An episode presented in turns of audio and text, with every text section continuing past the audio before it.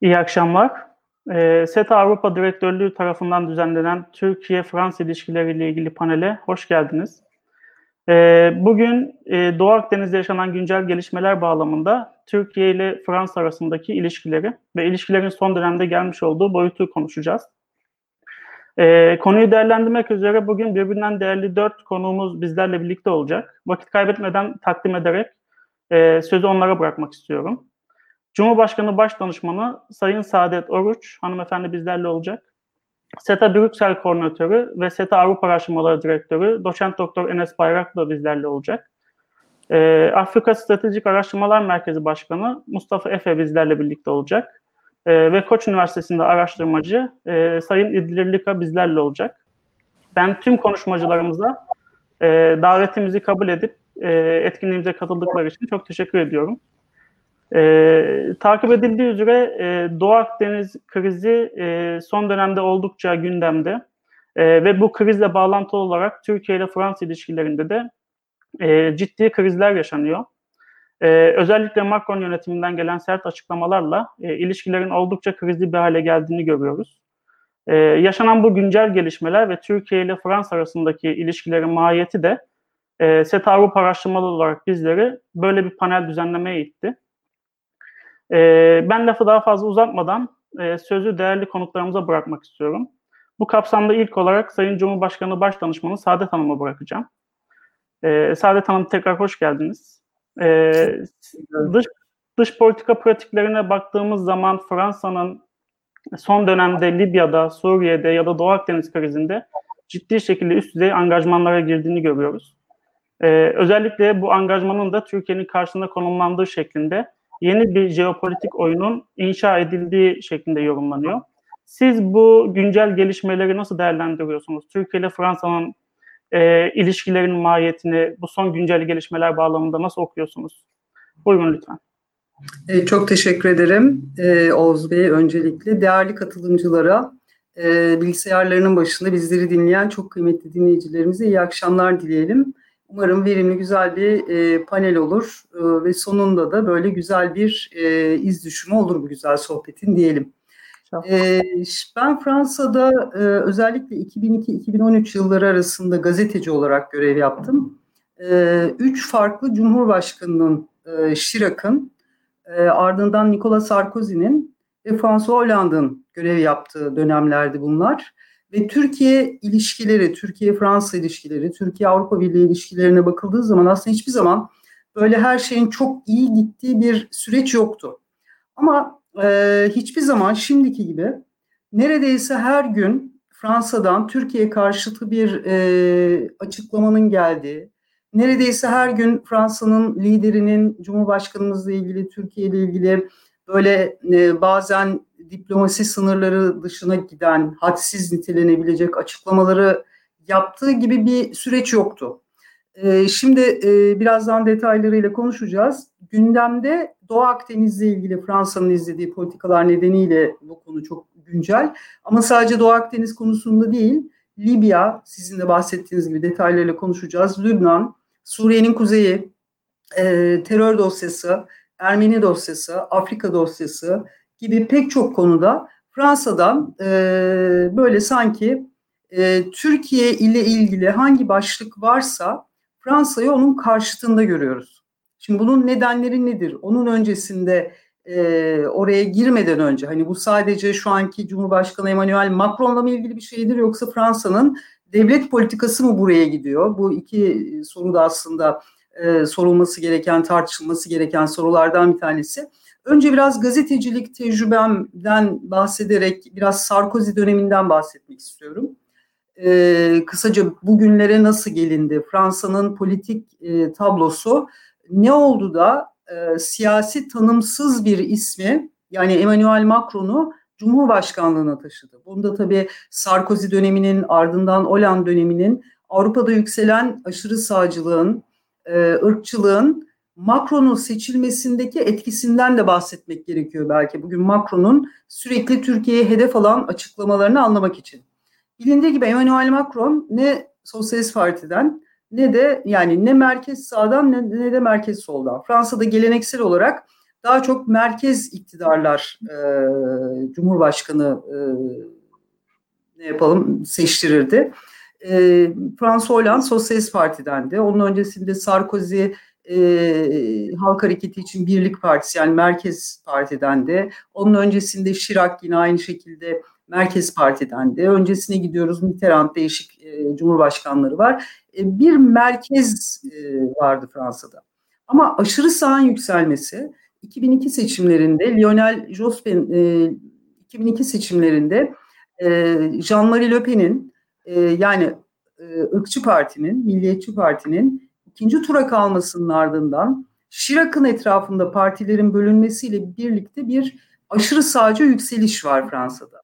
Dolayısıyla aslında bu aşırı sağcı yükseliş, ırkçı yükseliş, tabii bunun belki çok detaya girmemek gerekiyor. Yani konumuz değil şu anda ama 11 Eylül saldırılarının ardından dünyada artan İslam düşmanlığı gibi belirli konuların beslediği ırkçı yükseliş Avrupa'daki pek çok ülkede olduğu gibi Fransa'da da merkez siyasetini eritti.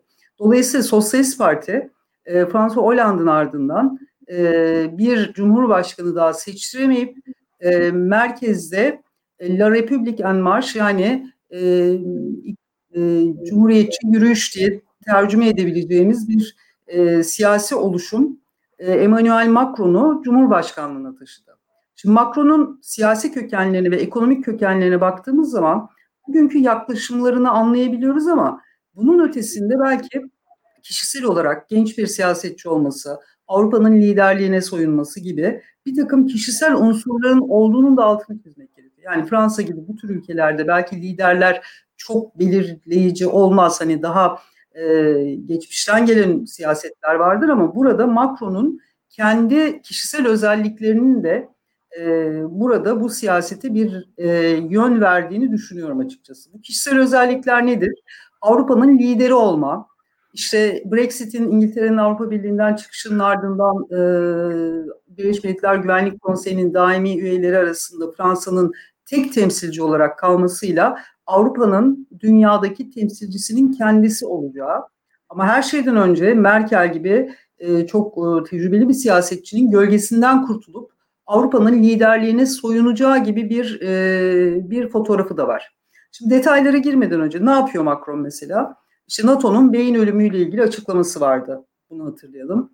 E, ya da e, Rusya ile farklı tür ilişkiler geliştirmek istiyor. Şimdi dünyada e, özellikle Cumhurbaşkanımızın, Çin liderinin, Rus liderinin ve Trump'ın e, tırnak içinde bir takım uluslararası basın organlarında işte otoriter liderler diye tanımlanan liderler e, kümesinde, liderler kulübünde kendisine bir lider yeri açmaya çalışıyor.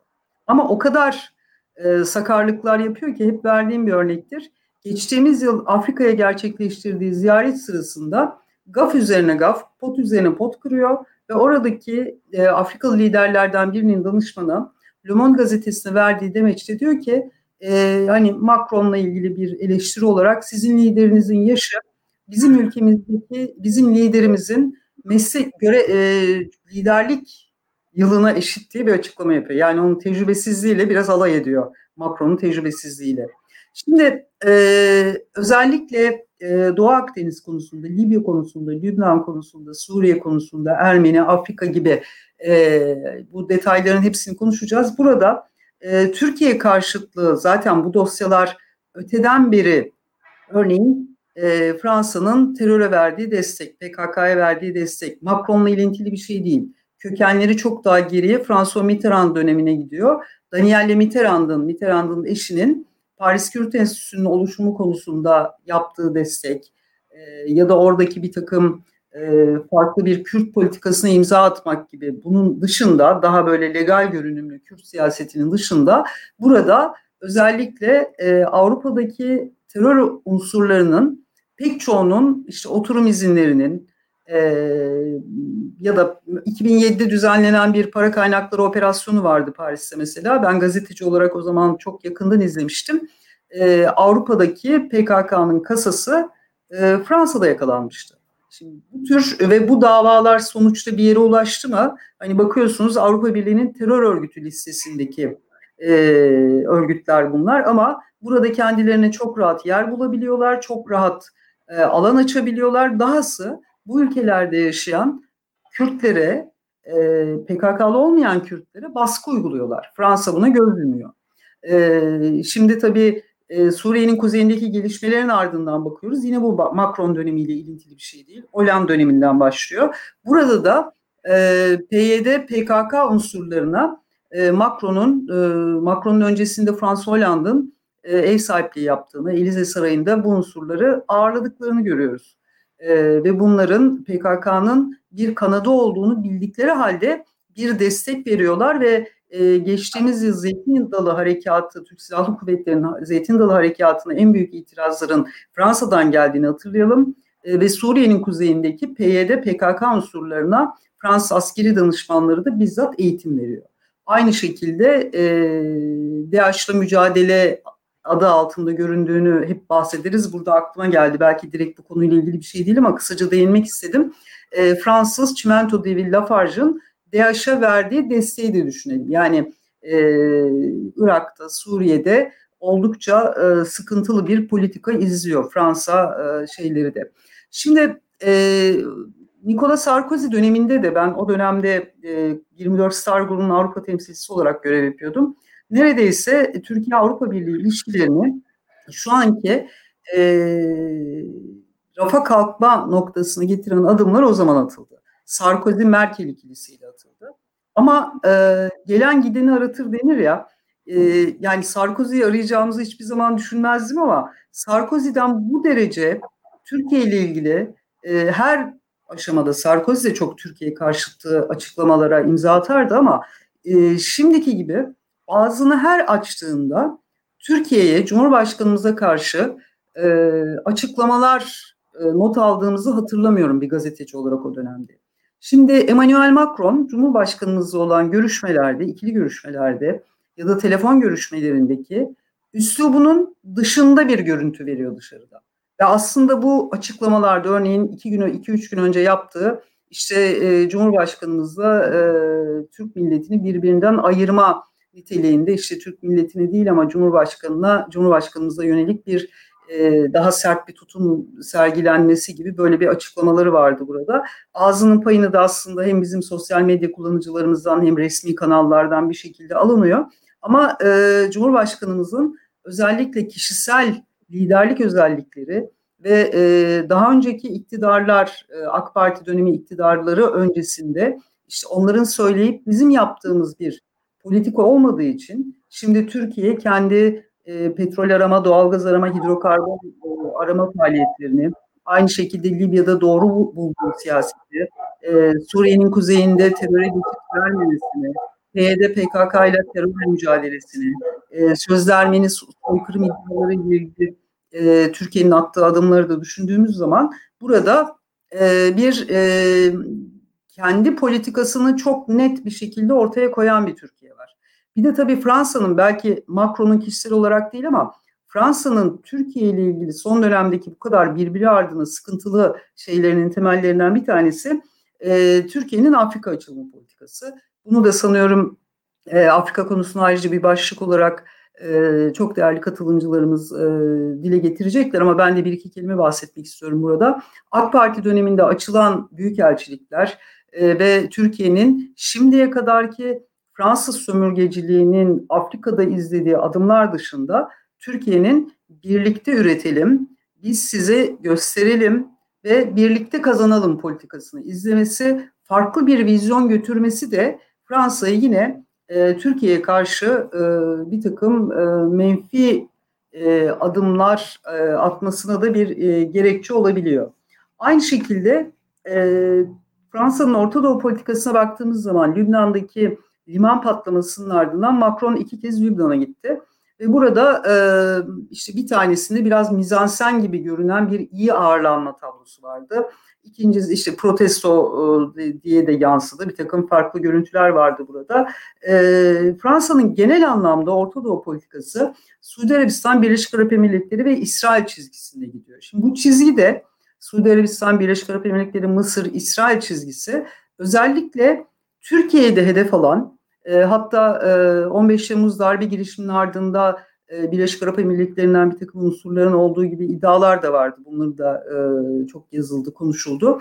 Dolayısıyla Türkiye düşmanlığında sınır tanımayan bir e, cephenin de bir tarafında yine Fransa'ya görüyoruz. Burada e, Doğu Akdeniz'deki adımları Fransa'nın özellikle bana göre e, yeni tip bir hegemonya çabası gibi görünüyor. Başarısızlığa uğrayacağı da şimdiden açık olan bir şey. Çünkü kendisine Avrupa Birliği'nden destek almaya çalışıyor. Avrupa Birliği'nden beklediği desteği alamıyor. Doğu Akdeniz'de Yunanistan'la birlikte Türkiye'ye karşı izlediği zaman zaman böyle gerilimi çok tırmandıran bu girişimlerde aslında yalnız.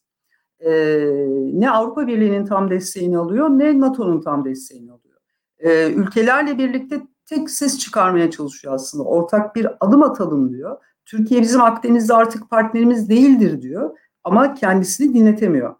E, ve burada özellikle Fransa'nın e, Doğu Akdeniz'deki bu girişimlerin ardından e, bu e, yeni tip sömürgecilik ya da yeni tip hegemonya çabalarında e, başarısızlığa uğrayacağı da yine e, NATO'yu da bu noktaya çekmeye çalışıp Türkiye'yi NATO'nun sorumlu üyesi gibi göstermeye çalışıp bunu başaramaması da yine tıpkı Libya'daki başarısızlığı gibi bana göre Fransa'nın başarısızlık hanesine oturacak olan konulardan bir tanesi. Süre mi dolmak üzere? Değil değil mi? Toparlayabilirsek Serhat Hanım. Var, var, 3-4 dakikamız var. Söyleyeceklerim vardı biraz daha onları da söyleyeyim. Şimdi tabii e, e, Fransa'nın e, bugün hani içeride ne var da bu kadar Türkiye hedefe oturtuluyor. Bu çok uzun konuşulacak konu tabii. E, e, içeride ne var? Bir kere koronavirüste böyle çok kötü bir mücadele var. Yani günde 10 bine yakın vaka var. Ondan sonra e, bilim kurulu üyeleri de Fransa'nın bu konuda bir başarısızlık olduğunun altını çiziyorlar. Bunun yanı sıra e, Fransa'da Avrupa Birliği'nin ekonomi e, göstergelerine baktığımızda ikinci çeyrekte %11.4 küçülme varken Fransa'da bu oran %18.9. Yani ekonomide işler kötü gidiyor.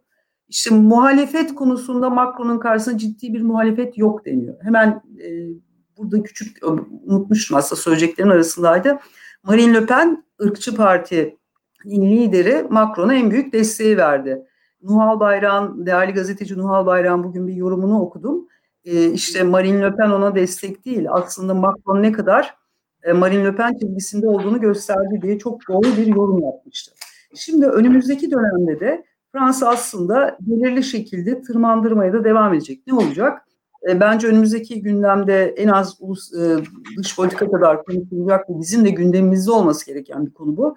E, bunu e, Nicolas Sarkozy yapmıştı bir benzerini. Şimdi Macron da yapacak.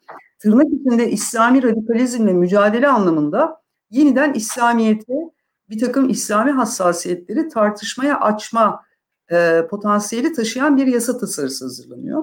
Ve bu e, Ekim ayında, Kasım'da gündeme gelecek. 2021'in başında e, yasalaşması beklenen bir konu. Ve bu da tıpkı Charlie Hebdo davasında olduğu gibi İslami hassasiyetlerin yok sayılması, işte okullardaki Müslümanlara yönelik ayrımcı uygulamaları da körükleyecek gibi görünüyor.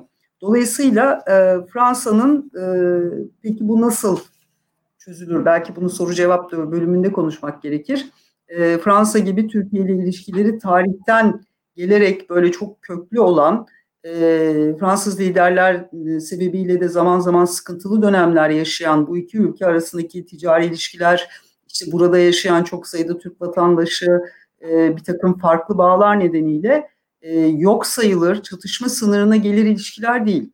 Kuşkusuz burada diplomasinin e, başarıya ulaşacağını, aklı selimin galip geleceğini beklemek gerekiyor. Ama Macron'un da buna hiç hizmet etmediğini ve daha uzun süre onun e, tırnak içinde hadsiz açıklamalarında konuşacağımızı söyleyerek sözümü burada ara vereyim Oğuz Bey. Teşekkür ediyoruz Saadet Hanım. Ee, çok önemli tespitler paylaştınız bizimle. Özellikle Fransız iç siyasi dengeleri bağlamında e, oldukça önemli bir çerçeve oldu. E, şimdi çok vakit kaybetmeden ikinci konuşmacımıza geçmek istiyorum. E, İdil Hocam e, Koç Üniversitesi'nde araştırmacı olarak görev yapıyor kendisi. E, kendisi SETA'dan da e, Fransa'nın Doğu Akdeniz e, stratejisiyle ilgili önemli bir analiz yayınladı. E, siz nasıl değerlendiriyorsunuz hocam? Özellikle son dönemde Doğu Akdeniz krizi bağlamında iki ülkenin ilişkilerinde yaşanan krizi, e, özellikle Yunanistan ve Arnavutluk boyutu çünkü bildiğim kadarıyla şu anda da oradasınız. E, oradan bu krizi nasıl okuyorsunuz? Buyurun lütfen. Çok teşekkürler Oğuz Bey.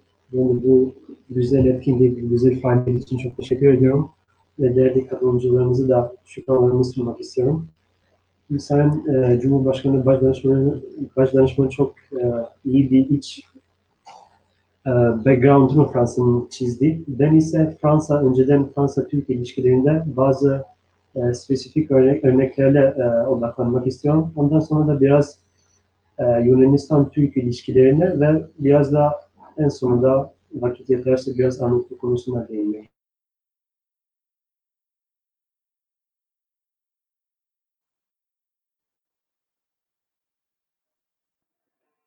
İldi hocamın yayınında bir sıkıntı var sanırım. Şu an görüntü bende dondu.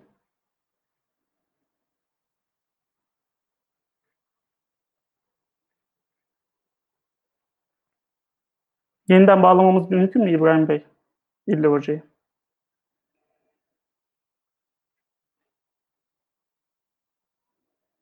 Evet, İlli Hoca'nın sanırım canlı yayına bağlantısı kopmuş. Bir sonraki konuşmacıyla devam edelim arzu ederseniz. E, İddi Hoca gelince tekrar kaldığı yerden konuşmasına devam edebilir. E, bir sonraki konuşmacımız e, Afrika Stratejik Araştırmalar Merkezi Başkanı Mustafa Efe. Mustafa Hocam bize e, özellikle ilişkilerin Afrika kıtası boyutuyla ilgili tespitlerini ve değerlendirmelerini sunacak. Ee, özellikle e, Fransa'nın Libya'da, e, Doğu Akdeniz'de ya da Afrika kıtasında hocam kolonyal bir güdülerle hareket ettiği şeklinde eleştiriler mevcut.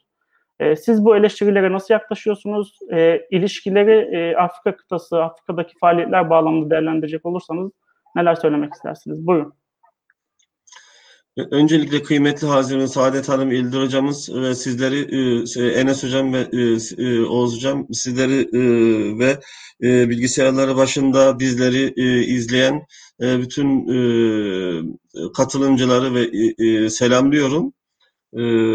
Evet, Fransa'nın tarihi olarak aslında Avrupa'daki birçok ülkede var olan sömürgeci karakterin bugün çok küresel çapta e, ciddi bir şekilde hem de birçok bölgeyi e, etkileyecek şekilde bizim aslında şu anda Doğu Akdeniz olduğu için biz buna çok fazla kendi işim e, kendi kendimiz içinde olduğumuz için bizi çok çok fazla ilgilendirdiği için bunu daha fazla görebiliyoruz ama bu bu Pasifik'te de devam ediyor şu anda aslında Fransız etkisi. Yani Fransız eski sömürgelerin olduğu her yerde benzer bir şeyi çok rahat bir şekilde e, görebilirsiniz. Ya bundan dolayı e, yani Fransa'nın sömürgeci karakterinin e, devam ettiği hususunda hiçbir e, şüphe yok. E, e, peki e, hem Libya demiştik de, de, ifade ettiğiniz üzere Afrika'daki e, devam eden sömürgeci e, yaklaşımlar, sömürgeci karakterdeki e, müdahillikleri e, ve e, Libya en son e, yani iki, e, Libya ee, ve Doğu Akdeniz'deki noktaya gelirsek e, aslında e, Fransa tarihi olarak biraz da e, biz bugünü anlayabilmek için bugünkü Fransa'nın harekete Fransa'yı harekete geçiren durumları durumları dikkate aldığımız zaman e, neler olduğu hususunda şöyle tarihe bir e, haf, e, kısa bir yolculuk yapmamızın yeterli olacağını düşünüyorum. E, biliyorsunuz ta e, İskender, Büyük İskender'in Indus Vadisi'ndeki muhteşem medeniyeti yıkmasından sonra e, bu e, Avrupalılar Doğu'nun zenginliği hususunda, Doğu'nun zenginlikleri ele geçirme hususunda çok ciddi bir e, iştiyakları olmuştur her zaman. Ee, yine aynı şekilde e, Napolyon e, biliyorsunuz benim en son vurguladığım şey de bunun üzerineydi. Yani Napolyon bir e, Ma Macron gibi, e, şey Macron e, bir Napolyon gibi e, yine Orta Doğu'ya e, saldırdı diye ve Na- Napolyon gibi de yenilip gidecek diye. Çünkü Napolyon'un hedefi e, biliyorsunuz sömürgecilik tarihinden baktığımız zaman 1664'te her ne kadar e, ilk istasyonlarını, sömürge istasyonlarını Batı Afrika'da kurmuş olmalarına rağmen e, Fra- olmasına rağmen Fransa e, diğer ülkeler gibi yani Hollanda, İspanya, Portekiz gibi çok böyle ciddi bir şekilde yayılım gösterememiştir. Bundan dolayı e, Akdeniz Havzası üzerinden e, işte Mısır, önce Mısır, daha sonra yani Tunus, Mısır ve e, Suriye Şam'ı ele geçirip tekrar doğuya doğru bir sömürgecilik e, harekatına girişme e, hedefindeydi aslında. Ya e, ve Napolyon onu demiştir. Cezzar Ahmet Paşa karşısındaki 1799'daki yenilgiden sonra eğer e, burayı e, yani geçebilseydik e, bütün Doğu'nun imparatoru olacaktım diye aynen İsken- İskender gibi ve kader beni bir ihtiyar karşısında mağlup etti e, demiştir. Ve Fransa e, nedendir her e, her yüzyılda her yüzyıl başında daha doğrusu böyle Orta Doğu bu bizim bu, bu- bulunduğumuz bölge yani Doğu Akdeniz'in e, olduğu bölgeye bir huruç harekatı gerçekleştiriyor. Yani 1799 dedim işte 1819. yüzyılın başı bu. 20. yüzyılın başında yine aynı şekilde hatırlarsanız yani şeyden e, bizim e, Osmanlı'nın son döneminde yine aynı şekilde bugünkü Lübnan, Ürdün, Suriye, e, ta bizim Tokat'a kadar olan bölgenin tamamı üçgende sömürgeci, sömürgeci, sömürge olarak verilmiştir onlara. Ve e, e, bu bölgede hem sömürge, sömürge aşağıda manda olarak yani Suriye'nin olduğu bölgede manda, Sur, e, e, Fransız mandası olmuştur daha sonra. E, Yani 20. yüzyılın başında tekrar bu bölgeye saldırıya geçti. Bizim biliyorsunuz Hatay meselemiz, İskenderun meselemiz, yani bizim e, e, şeydeki e, milli mücadelenin verildiği şehirler biliyorsunuz Güneydoğu'daki Fransızlara karşı verilmiştir. E, 21. yüzyılın başında tekrar bu sefer yani Libya'dan başta, olma, başta olmak üzere biliyorsunuz Libya'ya Libya'ya ilk saldırıları yapan NATO e, NATO şeyi altında ilk saldırı yapan Fransız uçakları oldu Kaddafi yönetimine karşı. Bundan dolayı Fransa'nın bu bölgedeki tarihi o e, saldırganlığı e, e, her yüzyılda bir e, ortaya çıkıyor.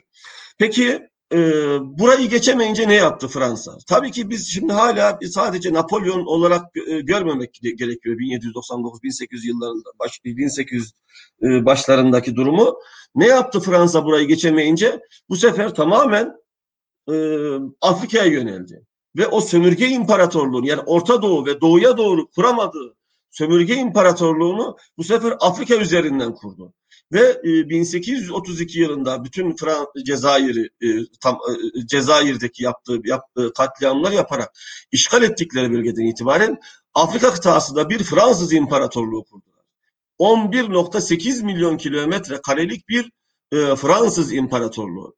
Şimdi biz e, e, Afrika kıtasındaki e, bu sürecin e, yani e, sömürgecilik sürecini e, şeyin e, Fransa'nın baktığımız zaman baktığımız zaman e, e, insanlık tarihinin de en acı dönemlerinden biri olduğunu görüyoruz. Neden?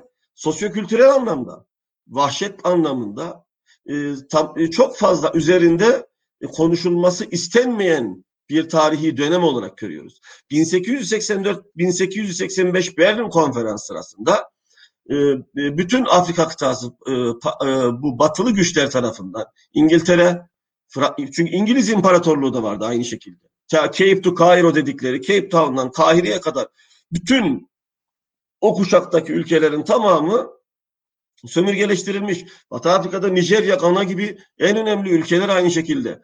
Ee, bu- Bugün 28 ülkenin resmi dili Fransızca, 18 ülkenin resmi dili İngilizce. Bütün kültürel e, kültürel geçmişi yok etmiş bir sömürgecilik tarihi var biz e, bugün e, Afrika kıtasında. Fransa Fransa'nın da bunda çok daha fazla rolü var. Neden derseniz İngiliz sömürgeciliği ile Fransız sömürgeciliği arasında e, bir e, metodoloji anlamında ciddi bir şey farkı vardır. E, e, e, uygulama anlamında. İngilizler e, e, yönetmiş oldukları e, e, bölge, ele geçirdikleri bölgelerde e, daha çok yerel halkı dikkate alan, onlara daha çok da fazla saygısızlık göstermeyen, öyle diyelim tabiri caizse, e, bunu çok iyilikleri için ya da çok sevdikleri için değil, daha iyi yönetebilmek için, daha iyi, e, e, e, daha kolay sömürebilmek için yapmışlardır ve yerelde de yatırımlar yapmışlardır. Yani dolaştığınız zaman İngiliz eski sömürgelerinde kimi şu anda bile hala katkısı vere katkısı olan noktalar var. Fakat Fransız sömürgeliği Fransız sömürgeciliği çok Jacoben'dir. Ve bu Jacoben yaklaşımın e, neticesi olarak da çok vahşi bir sömürgecilik metodu işlemişlerdir. Bütün ülkeleri sömürürken sadece bıraktıkları yer e, iyi bir cumhurbaşkanlığı sarayı, sömürge valisinin e, olduğu e, ve daha sonra burası Cumhurbaşkanlığı sarayı olmuştur. İyi bir sömürge e, iyi bir sömürge yönetimini iyi bir vahşetle kurabil, kurmuşlardır bunlar. Yani iyi bir vahşet dediğim yer iyi vahşetin iyisi olmaz kendileri açısından hep vahşi bir damarla kurmuşlar. Hatta e, biliyorsunuz yani biz de bundan etkilenmişizdir Fransız Jacobenliğinden. Yani 1800'lü yılların başından itibaren Türkiye çok ciddi bir Franko Fransız etkisi altındadır.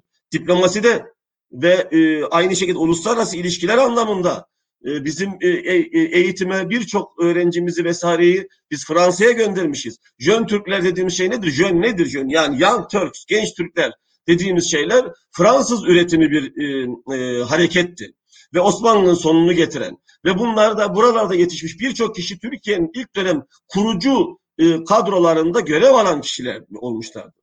Türkiye'deki uygulanan bu Jacoben laiklik anlayışı Fransız te tevarüsüdür Türkiye'ye. Aynı Jacoben e, laiklik anlayışını e, mesela bugün gündemde olan mesela Mali'ye e, e, transfer etmiştir e, Fransa.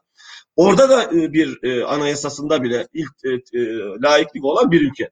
Bundan dolayı biz bak e, Fransa'nın bölgesel anlamda sadece Afrika kıtasında gerçekleştirmiş olduğu bu e, vahşetin ve e, kanlı e, bir tarihin uluslararası platformda çok fazla dile getirilmediğini biz görüyoruz.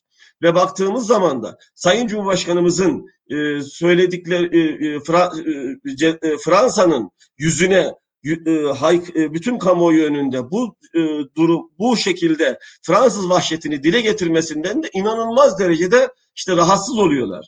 Biz elbette ki Türkiye olarak biz bunları gerçekten şu ana kadar da ihmal ettiğimizi hep e, düş, e, düşünmüşümdür. Sadece e, Fransa için değil, bu İngiltere için de geçerli. Bu Almanya için de geçerli. Ve bizim e, kurum kuruluşlarımız çalışmalarını gerçekleştirecek gerçekleştirecekleri zaman ya işte e, Alman egzim Almanlar sömürgecilik yapmamıştır Afrika'da bundan dolayı Exim Bankımız Alman Exim Banka'ya işbirliği yapsın gibi bir şeylere falan asla girmemek lazım. Türkiye kendisi gitmesi gerekiyor. İngiliz, Fransız Exim bankları vesaire işbirliği işbirlikleri Afrika'da bize kazandırmaz. Afrikalılar bizi bu vahşetin bir parçası olmadığımız için çok seviyorlar. Sayın Cumhurbaşkanımızın Afrika ziyaretleri de işte Fransa'yı bundan dolayı haddinden fazla rahatsız ediyor. Neden? Çünkü oralarda hala Fransa çok ciddi bir şekilde inşa etmiş olduğu bir sömürgecilik zihniyeti devam ediyor. Şu anda birçok devlet başkanı e, ve e, e, başbakanlar vesaire Fransız etkisinde hala. Enteresan bir şeydir ama Fransızca konuşmak, Fransızca konuşup Fransız kültürünü çok iyi bilmek, birçok Afrika ülkesinde de insanların bakmayın tepki gösterdiklerine. Birçok kişi de onun hayranlığı içerisindedir. Çünkü bu kültürel bombardıman Afrika kıtasında hala devam ediyor. Yani gündemde olduğu için bir şey hepsinden örnek verebilirim ama yani Fransa, Kongo, şey, şey, Senegal, Kongo vesaire, diğer ve e, şey, diğer Kongo, Gabon. E, fakat Mali'den örnek vererek şey yapmak istiyorum dağılmasın diye. E, mesela Mali'deki yapıya baktığımız zaman nasıl bir şekilde orada kültürel bir bombardıman e, kurdu diye Fransa 14 tane televizyon kanalı 24 saat 7-24 e, pop müzik yayını yapıyor. O yüzde 96'sı Müslüman bir toplumda inanılmaz derecede kültürel yıkıma yol açmış bir e, Fransa var. E, dahası Fransa medreseler kurdu. Çok enteresan ama kendi düşüncesine, zihniyetine uygun din anlayışı inşa edebilmek inşa edebilmek için bunları yaptı. Çok daha yakın bir e, zaman önce diyeyim ne kadar 2008, 2007 veya 2008'li yıllarda e, Güney Afrika Cumhuriyeti'ndeki e, University of Witwatersrand'in e, de Islamic Studies bölümü kurul, e, kurulması durum vardı. Fransa 35 milyon rent para vermeyi taahhüt etti. Ben bunu veririm kurulması için ama tek bir şey istiyorum. E, Muhammed Arkun e, bölüm başkanı olacak orada. Muhammed Arkun biliyorsunuz Fransa'da Fransız ve e, modernist İslam anlayışı hususunda İslam dünyasına e, bir sürü vaaz veren bir kişi. Detayına onu girmek istemiyorum. Bundan dolayı dini düşünceyi şekillendirmek, siyasi düşünceyi şekillendirmek, ekonomik ek, ekonomik anlamda e, e, bağlı kılmak için elinden gelen her şeyi yapmıştır. Hala şu anda sefa diye para birimi kullanıyor biliyorsunuz Afrika ülkeleri. Yani frank denen para birimi Af Fransa'da tedavülde kalktı ama e, şu anda Afrika'da hala tedavülde e, e, frank para birimi. Diğer yandan Türkiye'nin mesela THY'nin ben bunu çok sürekli şekilde dile getiriyorum. Çok fazla konuşulmuyor, görülmüyor. THY'nin Fran Air Fransa attığı golü çok tarihi bir goldur. Kimse bir, e, bunu e, bu şekilde e, tabii çok fazla seslendirip de kendi ayağımıza da sıkmak istemem ben bu meseleyi ama e, eskiden Fransız sömürgesinden yani buradan Vagadugu'dan kalkan uçak önce Paris'e iner, Paris'ten Moskova'ya iner, Paris'ten e, Ulan Batur'a gider, Paris'ten New York'a gider, Paris'ten Buenos Aires'e gider. Şimdi ise e, Vagadugu'dan kalkan uçak İstanbul'a iniyor, İstanbul'dan Moskova'ya gidiyor, İstanbul'dan Ulan Batur'a gidiyor, İstanbul'dan New York'a gidiyor. Türkiye Afrika'da tarihin yürüyüşünü değiştirmiştir. Tarihin yönünü değiştirmiştir. Ve bu en fazla Fransa'yı rahatsız ediyor. Yani biz burada Afrika'da Fransa ile karşı karşıya kalmış olduğumuz durumda çok fazla konuşulmayan elbette ki çok da fazla dile getirilmeyen ama karşı karşıya geldiğimiz çok fazla nokta var ve olacak. Yani bunun olmamasının imkanı yok. Biz diyoruz ki kalkın ve özgürleşin. Kendi kaynaklarınızı kullanın, kazan kazan politikalarını işleyelim diyor Sayın Cumhurbaşkanımız biliyorsunuz bütün söylemlerinde. Bir şimdi Fransa ise diyor ki bana bağımlı kal, ben, ben seni sömürmeye devam edeyim, senin paranı basmaya devam edeyim. diyor. Türkiye ise hayır, kendi para birimimizi, kendiniz e, biz kendi aramızdaki il, ilişkileri e, geliştirelim diye gayret gösteriyor. En son e, Frankofon bölgelerdeki Türkiye Marif Vakfı'na FETÖ okullarının devrinin en fazla olması da bu diğer şeylerden bizim aldığımız mesafelerden bir tanesi. E, zannedersem şeyi tamamlayacağız. Bitirmeden önce e, ben bir noktaya daha temas edip e, tamamlamak istiyorum. E, ya, bizim maalesef akademimizde, medyamızda şu anda en büyük sıkıntılarımızdan bir tanesi sömürge altında bir e, yani sömürge değiliz, doğrudan sömürge olmadık ama zihniyet olarak maalesef çok ciddi bir şekilde batı etkisinde olan bir e, medyamız ve akademimiz var. Bugün Türkiye'de Fransız politikalarına karşı üretilecek e, çalışmalarla ilgili biz herhangi bir şey konuşamıyoruz. Şu anda bakınız Doğu Akdeniz'de yürüyen süreçte, tarihi süreçten e, tarihi süreçten bir e, bilgimiz olmadan asla biz bu şekilde bir şey üretemeyiz. Çünkü buralardaki karış karış hepsi tarihte inşa edildi geldi. Bundan dolayı biz bizim akademimizde hem de, ve medyamızda e, Fransa'da veya efendim e, İngiltere'de e, eğitim görmüş gelmiş olanlarımız çok ciddi şekilde bu e, e, Türkiye'mizin e, dış politikada şu anda özellikle Doğu Akdeniz'deki süreçlere çok ciddi şekilde zarar veriyor. Hala net çok ciddi bir şekilde bir çalışmayı ve konuşmaları göremiyoruz. Yani bundan iki buçuk üç yıl önce yine aynı şekilde SETA'da gerçekleştirilen bir toplantı, Libya ile ilgili toplantı bugün ne yapıyor isek şu anda? Yani yaklaşık altı aydır uyguladığımız politikayı ben tek, o zaman teklif etmiştim. Ama maalesef o masanın etrafındaki akademisyenlerimizin hepsi karşı çıkmışlardı orada biliyor musunuz? Aman efendim biz askeri olarak bulunamayız, şöyle olmayız, böyle olmayız diye.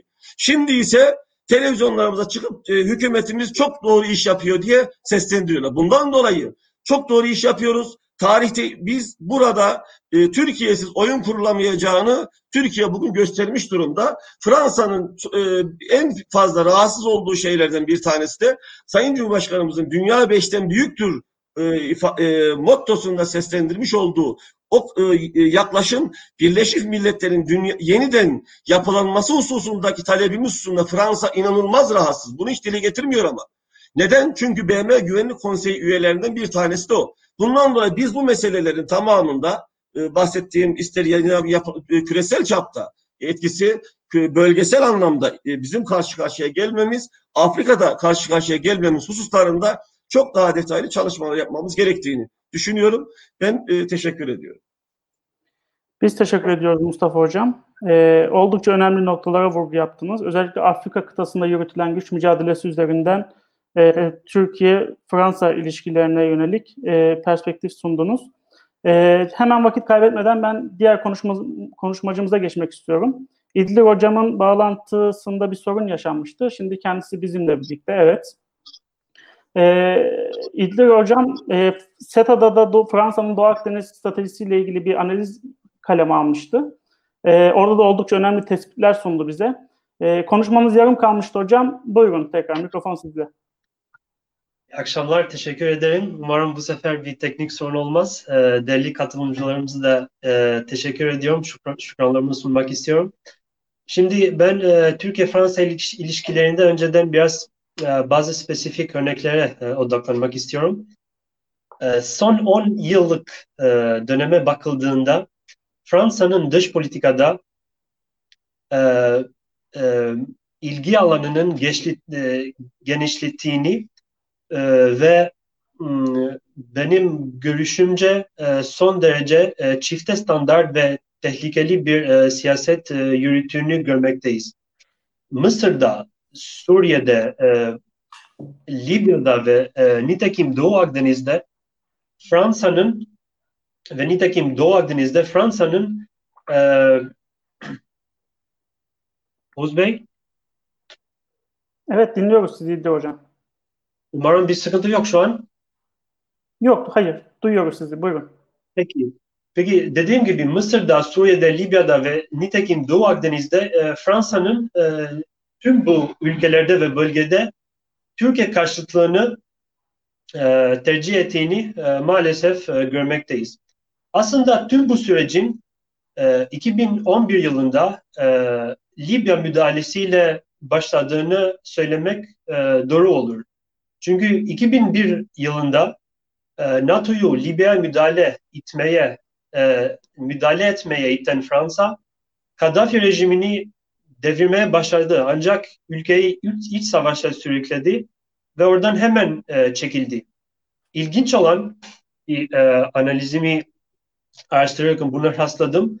Zamanın Fransız Dışişleri Bakanı Alain Juppé e, o zaman e, Fransa'nın aşırılığa karşı e, otoriter e, rejimleri desteklemekten artık vazgeçtiğini ve önceliğinin e, Kuzey Afrika'da, Sahraltı Afrika'da ve Orta Doğu'da artık e, halkın taleplerini karşılamak ve sivilleri korumak olduğunu açıklamıştı. O zaman e, Fransız e, Dışişleri Bakanı. Ancak bu böyle olmadığını hemen anlaşılmıştı. Zaten tamam Mart 2012'de Mali'de e, o zamanın Cumhurbaşkanı Amadou Toumani Toure'yi devirdiler.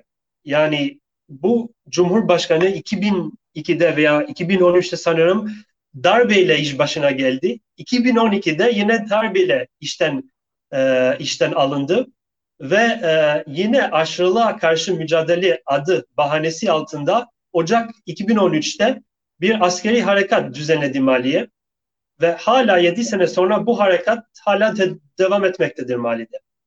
Şimdi e, bu Mali harekatından 7 ay sonra e, Temmuz 2013'te sıra Mısır'a geldi. O zaman Mısır seçilmiş ilk Cumhurbaşkanı Muhammed Mursi darbeli devrilmesine tepki göstermeyen Fransa bu darbeye karşı çıkan binlerce sivilin sokaklarda katledilmesine yine görmezden geldi ve bununla yetinmeyip darbeci Sisi yönetimine ilk savaş uçakları satan ülke yine Fransa oldu. Şimdi Suriye konusuna gelince e, malum bilindiği üzere 2014'ten beri e, Türkiye'nin e, Türkiye karşı hayati bir tehlike oluşturan PYD, YPG terör örgütüne, destek vermiş ve Amerika'nın ve Başkan Obama'nın Kuzey Suriye'de kurdurmak istediği terör koridoruna destekleyerek maalesef Esed rejiminin e, ayakta kalmasına yardımcı olmuş ve böylece binlerce daha sivilin katledilmesine ve milyonlarca kişinin evden edilmesine yardımcı olmuş. Gelelim şimdi Doğu Akdeniz'e. Doğu Akdeniz'de de durum farklı değil. Zaten Fransa'nın hem Yunanistan hem Rum yönetiminin maksimalist taleplerinin desteklemesi elbette yeni bir şey değildir. Ee, Fransa'nın Rum yönetimiyle 2007'den beri bir savunma birliği anlaşması var. Ve bu anlaşma 2017 senesinde güncellenip e, Fransa e, Rum yönetiminin en e, önemli askeri ortağı haline geldi.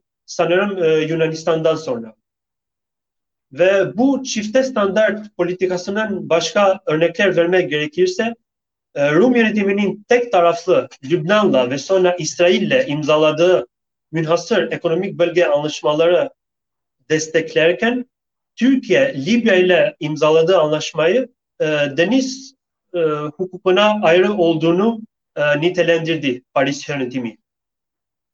Şimdi e, ben daha çok şimdi bu e, bu noktadan sonra biraz daha akademik e, olarak girmek istiyorum konuya. E, Paris'in e, Doğu Akdeniz'de gerilimi bu noktaya tırmandırması ve Yunanistan'ın tüm ümitlerini Fransa'ya bağlaması kesinlikle realist ve e, gerçekçi bir e, politika tutum e, bulmuyorum. E, Türkiye bugünlerde Türkiye ile Yunanistan'ın e, yaşanan gerilim dönemi e, öncekilerden e, bence e, hiç benzemez. Yani öncekilerden çok farklı. Ve bunun e, temelinde e, iki neden var. Birincisi e, birincisi önceki e, Yunan, Yunanistan, Türkiye e, gerilim dönem, dönemleri ya Soğuk Savaşı e, iki kutuplu e, sistem altında e, yaşanmıştır. Ve burada iki e, krizden bahsetmek e, mümkün. E, Ağustos 1976 krizi ve e, Mart 1987 krizi. İkisi de e, Ege'de siz, e, Türkiye'nin sismik e, sondaj kemisiyle alakalı bir krizdi. Ve e, ikincisi e, en ciddi Yunanistan-Türkiye gerilim dönemi e, 90'lı yıllarında Amerika'nın tek kutuplu e, yönettiği dünya sisteminde e, gerçekleşti. E, burada da 96 Kardak e, krizinden e, bahsedilebilir. Ama ilginç olan bu üç krizi de Amerika'nın müdahalesiyle askıya alınmıştı.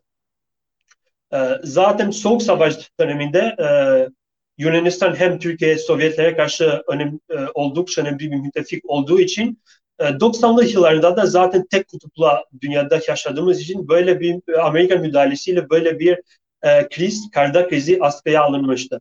Ama bugünlerde bu sefer ne dünya eski dünya ne de Türkiye eski bir Türkiye. Ve bunu özellikle altını çizmek istiyorum. Çünkü e, içinde yaşadığımız bu gerilim dönemi e, çok kutuplu bir e, dünya sistemi e, altında e, e, cereyan etmektedir. Şöyle ki e, önemli realist düşünürlere göre burada da John Mearsheimer, Stephen Walt e, gibi e, düşünürlerden e, bahsedebiliriz.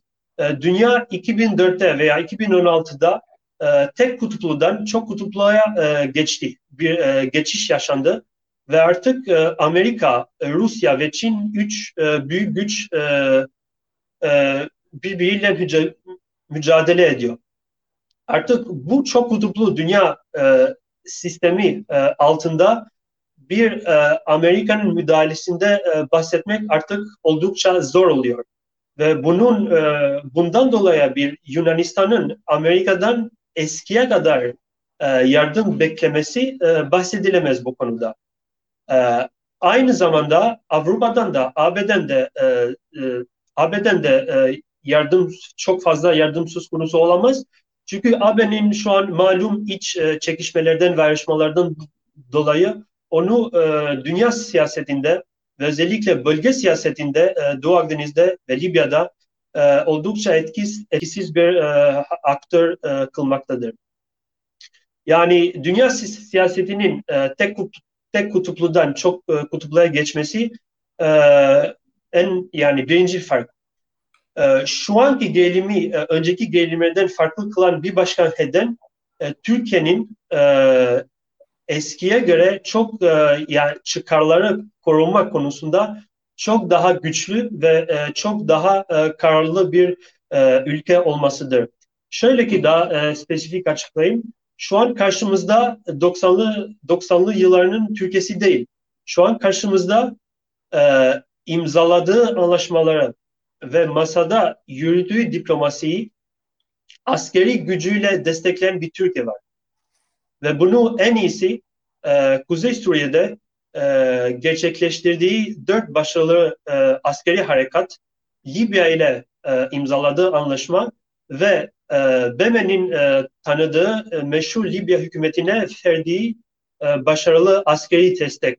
Bu e, bunun en iyi e, örneklerinden. Ve zaten bu noktada e, son imzalanan e, Yunanistan-Mısır anlaşması ve Türkiye-Libya anlaşmasını fark eden nokta da bu. Çünkü bir anlaşmanın arkasında, Libya ile anlaşmanın arkasında Türkiye'nin donanması var, e, ordusu var, İHA'sı var, SİHA'sı var. Ama bu şeylerden e, Yunanistan, Mısır ile e, anlaşmasında bahsetmek mümkün değil. Tabii ki e, biri diyebilir, birisi diyebilir işte bu anlaşma anlaşmadan sonra Fransa e, uçak iki tane uç, e, iki, e, iki tane savaş uçağı ve e, fırkateyni yolladı e, Doğu Akdeniz'e ama kesinlikle bu Türkiye'nin yaptığı müdahalesiyle ve Libya hükümetine verdiği destekle kıyaslanamaz. Ve bunun için e, içinde yaşadığımız realist düzende ve içinde yaşadığımız e, çok kutuplu e, sistemde e, imzalanan e, imzalanan e, uluslararası e, anlaşmaların arkalarında askeri güç yoksa fazla bir anlamı kalmıyor. Bunun için e, aslında şu anda yaptığım e, araştırmada ve yayınlamak üzerinde olduğum e, bir analizde e, şunu e, şunu vurguluyorum e, ki e, Yunanistan ve Mısır'ın bu nedenlerden dolayı fazla e, bir önemli ol, olduğunu e, düşünmüyorum. E, bu sadece tabii tabii ki gerilimi arttırdı ama aynı aynı zamanda Türkiye'nin e, kararlarını kararlılığını da e, arttırdı. Şimdi son olarak dediğim gibi e, AB'den de beklenen destek gelmeyince e, e, Avrupa Birliği'nde de iç çekişmelerden ve iç e, ve e, ayrışmalardan dolayı istediği yani yaptırımlardan dışında istediği destek gelmeyince Yunanistan böyle Türkiye ile baş başa kaldı. Ve bu açığı kapatmak için diplomasiyi kullanıyor. Dediğim gibi bir Mısır'la bir anlaşma e, imzaladı. İyon Denizi'nde de öbür tarafta 3 ay önce aynı şekilde İtalya bir e, anlaşma imzaladı. Şu anda Arnavutluk'la geldiğim ülkeyle e, bir e, anlaşma e, imzalamaya çalışıyor.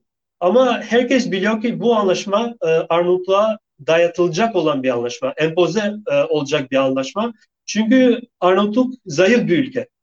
Yani Yunanistan'ın karşısında duracak bir ülke değil ve aynı zamanda Yunanistan Arnavutluğa karşı çok önemli iki kozu kullanmaktadır.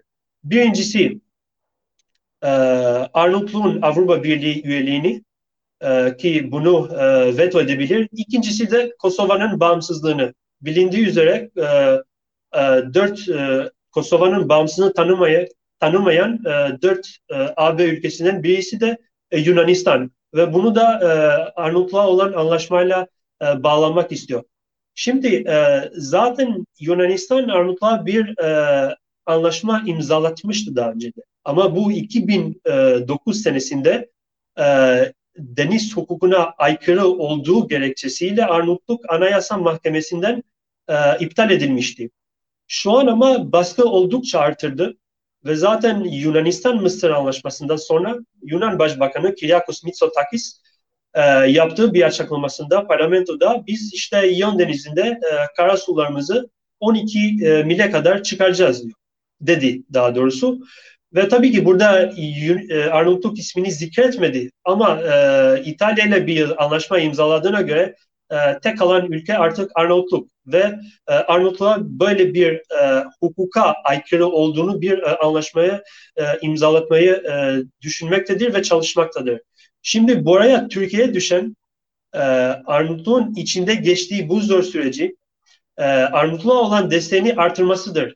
Çünkü e, Yunanistan amacı e, yani burada Ion Denizi tabii ki Türkiye'ye direkt ne kadar il, ilgilendirmezse de yani am, Yunanistan'ın amacı burada e, 12 yani deniz sularını, kara sularını 12 mile e, çıkarırsa bunu bir e, yasal emsal e, oluşturup bunu Türkiye'de e, Ege'de ve Doğu Akdeniz'de Türkiye'ye karşı e, kullanmak e, niyetinde.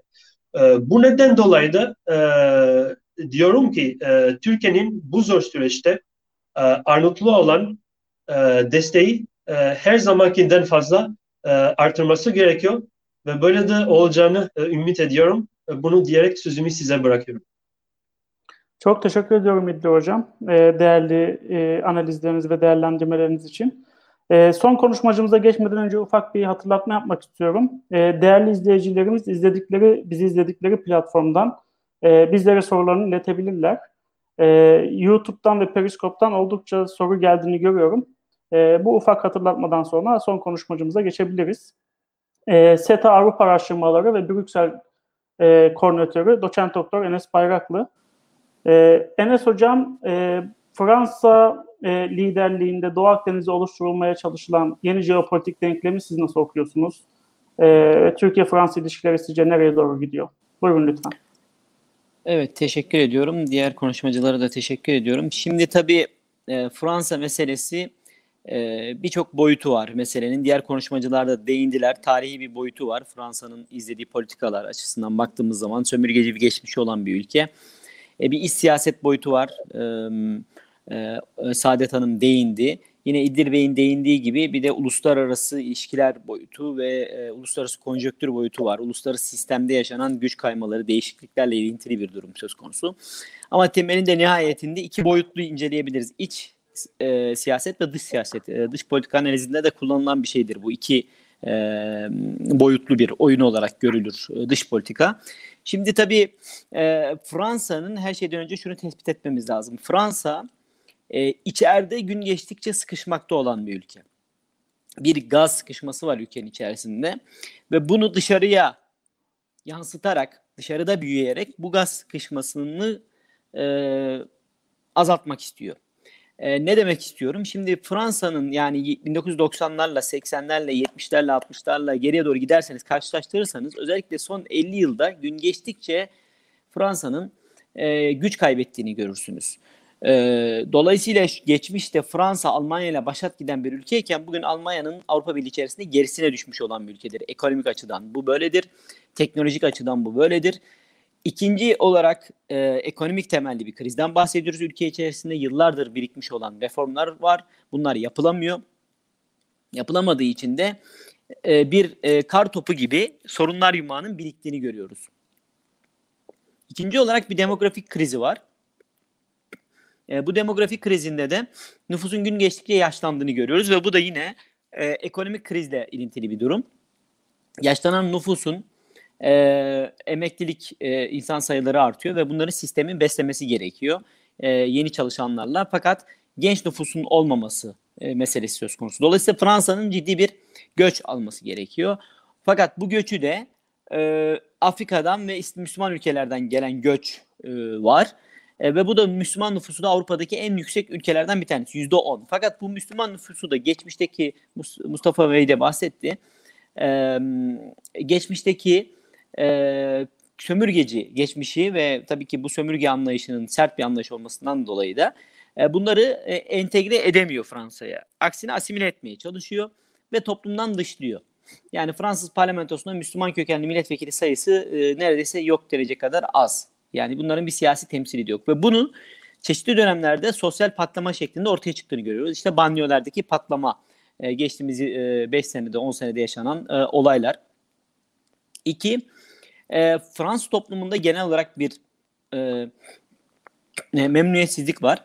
E, bunun sonucunda da sarı eklediler e, olayı oldu biliyorsunuz ve ciddi bir şekilde Fransa'yı alt üst etti. Hala devam ediyor. Ve bu sarı yelekler olayının yani Fransız devriminden sonra Fransa'nın gördüğü en ciddi toplumsal hareketlilik olduğu ile ilgili Fransız tarihçilerin kendi tespitleri var. Böyle bir sıkışmışlık var ülke içerisinde ve bunu aşması gerekiyor Fransa'nın. Ya ülkeyi reforme edecek, uzun vadeli reformlarla kendisini yenileyecek, teknoloji üretecek, rekabetçi bir toplum olacak. Bu da çok acı faturalar getiriyor kısa vadede topluma. Hiçbir siyasetçi buna e, cesaret edemiyor. Adım attıkça da e, tepkiyle karşılanıyor ülke içerisinde. Geri adım atıyor. Mesela Macron Avrupa'da liberalizmin e, işte altın çocuğu, umudu olarak pazarlandı. Hatta iktidara geldiğinde işte e, liberalizm çökmedi, aşırı sağ karşısında dendi. Macron tarzı böyle genç, dinamik, e, tırnak içerisinde dışarıdan görüntüsü, işte ekonomiden anlayan tırnak içerisinde liderlerin piyasaya sürüleceğini göreceğiz Avrupa'da. Çünkü aşırı sağ çok ciddi olarak mevcut sistemi zorlamaya başladı. Yahut ana akım partilerin aşırı sağcılaştığını, aşırı sağın söylemlerine sahip çıktığını görmeye başladık. Mesela Avusturya buna bir örnek. Sebastian Kurz adında e, yaşı da çok genç 35-40'lı e, yaşlarda olması lazım. E, birisi başbakan oldu Avusturya'da. Hristiyan Demokrat Parti'nin başına geldi ve Hristiyan Demokrat Parti'yi aşırı sağcı bir parti haline getirdi. Aşırı sağcı partinin söylemlerinden bir farkı kalmadı. Yani aşırı sağa engelleyebilmek adına. Macron da e, buna benzer bir e, lider e, ve e, fakat üstünde beklenti çok fazlaydı. Ve bu beklentileri yerine getiremedi. Aksine orta sınıflar ve alt sınıfların özellikle e, üstüne ekonomik yük bindirecek e, adımlar attı. Ve bunun neticesinde de bir sosyal patlama yaşandı. Şimdi Fransa bir bir bir e, bir kritik bir eşiğe gelmiş durumda. Yani e, yeni pazarlar, yeni kaynaklar bulması gerekiyor kendisine. Yeni sömürgeler tırnak içerisinde bulması gerekiyor. Yeni sömürgecilik, e, eski usul sömürgecilik tabii ki kalktı dünyadan. Yani gidip de hiçbir yeri e, sömürgeci batılı güçler de artık eskisi gibi e, işgal edip de kaynaklarını doğrudan sömürmüyorlar. İşte çok daha sofistike yöntemlerle yapıyorlar bunu. Başına e, bir e, zaten Fransa'nın biliyorsunuz Afrika'da kurmuş olduğu bir ağ var. E, diktatörler e, var. Oraları Fransa'nın desteklediği. Bunlar yönetiyorlar. E, Doğu, Orta Doğu'da da var bunlar mevcut. Bunlar üzerinden ilgili ülkelerin kaynakları sömürülüyor. E, yeraltı kaynakları, yerüstü kaynakları, finansal kaynakları, insan kaynakları her şekilde sömürüldüğünü görüyoruz. E, bu da bu da çok ciddi tartışılan meselelerden bir tanesi. E, Fransa'nın karşı karşıya olduğu temel meselelerden birisi de biliyorsunuz Afrika arka bahçesiydi. Fakat Afrika'da da yeni aktörler devreye girdi son 15 yılda. Bunlardan biri Çin. Çok güçlü bir şekilde girdi. Diğer taraftan da Türkiye. Türkiye'nin ekonomik olarak Çin'le boy ölçebileceğini e, kimse iddia edemez ama Türkiye sağlam adımlarla girdi Afrika'da. Ve e, demin de e, diğer hocam bahsetti. E, işte mesela Türk Hava Yolları'nın e, yapmış olduğu iş Afrika'da. Yani birilerinin ayağına basıyor tabii ki ister istemez. Tabii ki buraya bir rekabetçi e, küresel sistemde bu gayet normal. Ama Türkiye coğrafi konumunda kullanarak akılcı politikalarla e, İstanbul Havalimanı, e, eski Atatürk Havalimanı şimdi İstanbul Havalimanı bir hap, bir merkez haline gelecek ve batıdan da çekiyor şimdi bu şeyi, yolcuyu. E, bu da bir e, maliyet üretiyor, bir rahatsızlık üretiyor. Dolayısıyla zaten rahatsız Fransa. E, bu açıdan baktığınız zaman dış politikada e, bu e, yani içeride bu adımları atamadığı için dışarıda atacağı e, yayılmacı politikalarla, müdahaleci politikalarla bunu aşacak. Şimdi buna tabii geçmişte İddir Hoca'nın dediği gibi Soğuk Savaş sırasında bunu yapmak daha zordu. Ee, özellikle 90'larda Amerika'nın küresel olarak tek kutuplu dünyada hakim olduğu, her yere müdahale ettiği zaman da yapmak daha da zorken şimdi Amerika'nın geri çekildiğini görüyoruz. Amerika geri çekildi ve dedi ki e, buyurun dedi Amerika e, aslında ve farklı aktörlerin birbirini dengeleyeceği Amerika dışarıdan izliyor. Bazen de böyle ufak e, darbelerle, ufak müdahalelerle e, kendi çıkarlarına dokunmayacak şekilde ya onu koruyacak adımlar attığını görüyoruz. Mesela işte Libya'da Fransa Rusya'nın çok fazla güçlenmesinden rahatsız olduğunu hissettiriyor. Başka bölgelerde böyle küçük müdahaleler yaptığını görüyoruz Amerika Birleşik Devletleri'nin. Şimdi Fransa'ya gün doğdu tırnak içerisinde. Demin hocam da bahsetti. Yani her yüzyılda bir de tekrardan tekrardan doğuyu yokluyor.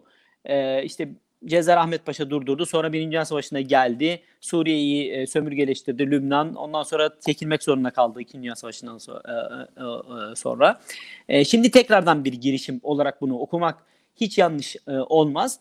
E, çünkü Fransa'nın buna ihtiyacı var. Yani bölgedeki bulunacak ka- doğalgaz kaynaklarının Fransız şirketleri tarafından işletmesinden tutun da bu doğalgazın veyahut petrolün fiyatının Paris'te belirlenmesine kadar finansal olarak buradan ciddi bir beklentisi var. Yine buraları bir pazar olarak kullanmaya ilgili beklentisi var. Şimdi düşünün Fransa'nın doğusuna doğru, Doğu Akdeniz'e doğru baktığınız zaman Fransa'ya e, dur diyebilecek yahut politikalarına e, taş koyabilecek olan hangi devlet var?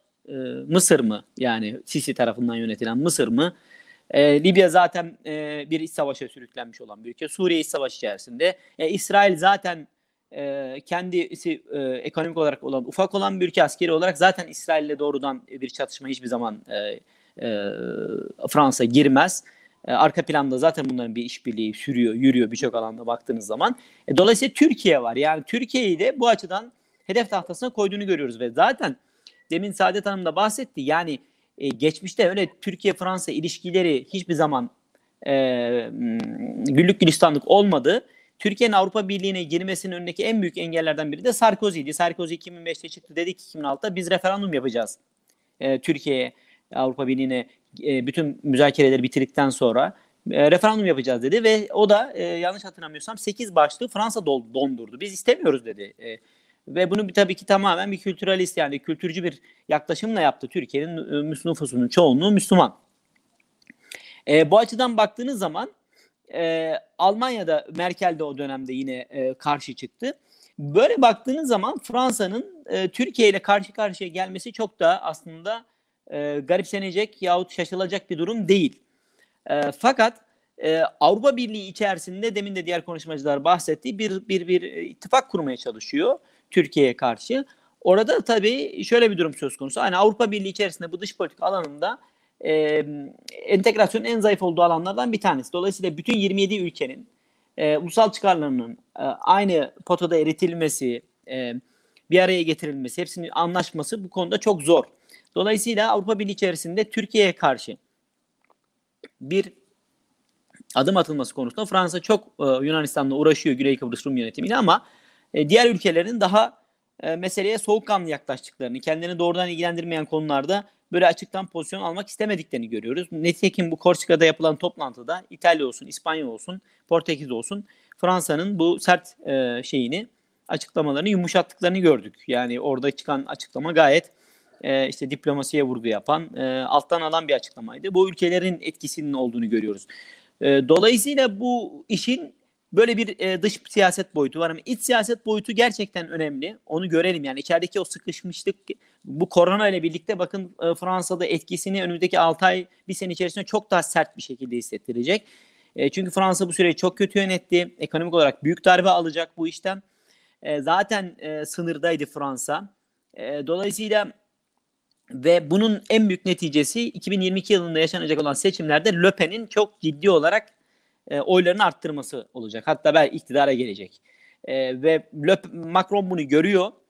E, Avrupa'da özellikle Almanya'da, Fransa'da, Hollanda'da gibi ülkelerde ne zaman iç siyasette bir sıkışıklık olsa Türkiye kartının çekildiğini, Türkiye'nin düşmanlaştırıldığını, Türkiye ile ilgili, Sayın Cumhurbaşkanımızla ilgili söylemlerin devreye sokulduğunu görüyoruz.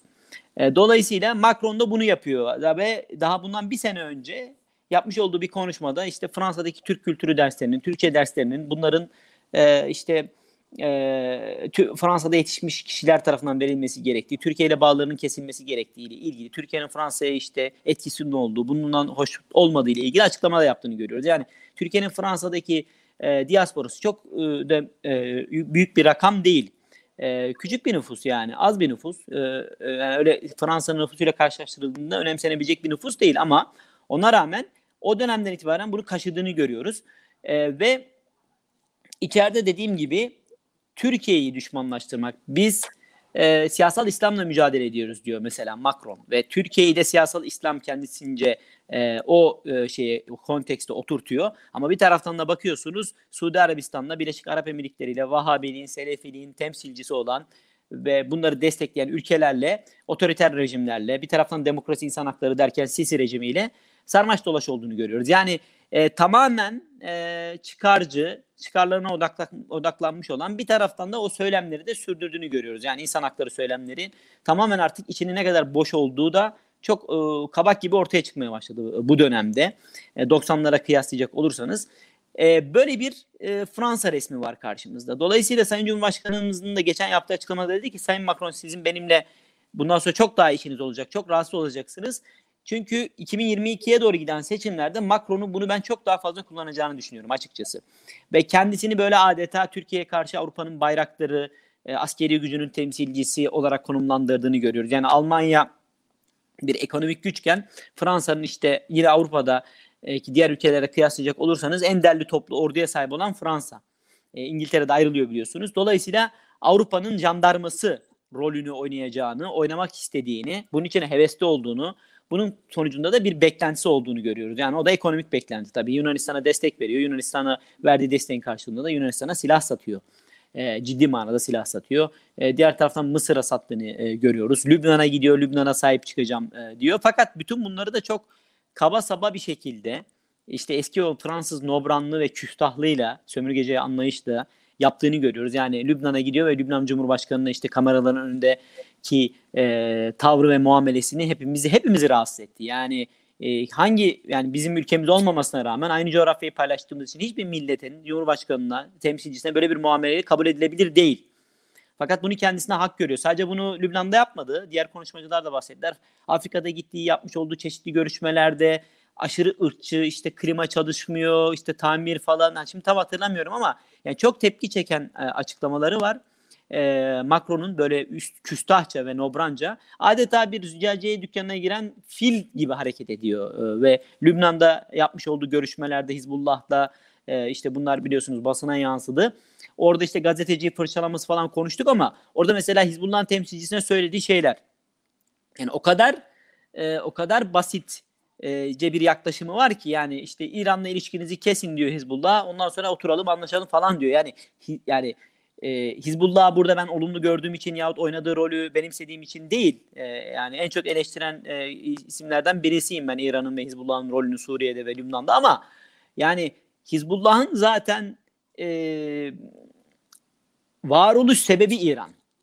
Dolayısıyla yani Hizbullah'ın siz gidip de temsilcisine İran'la ilişkilerinizi kesin demenizin gerçeklikte gerçek dünyada hiçbir karşılığı yok.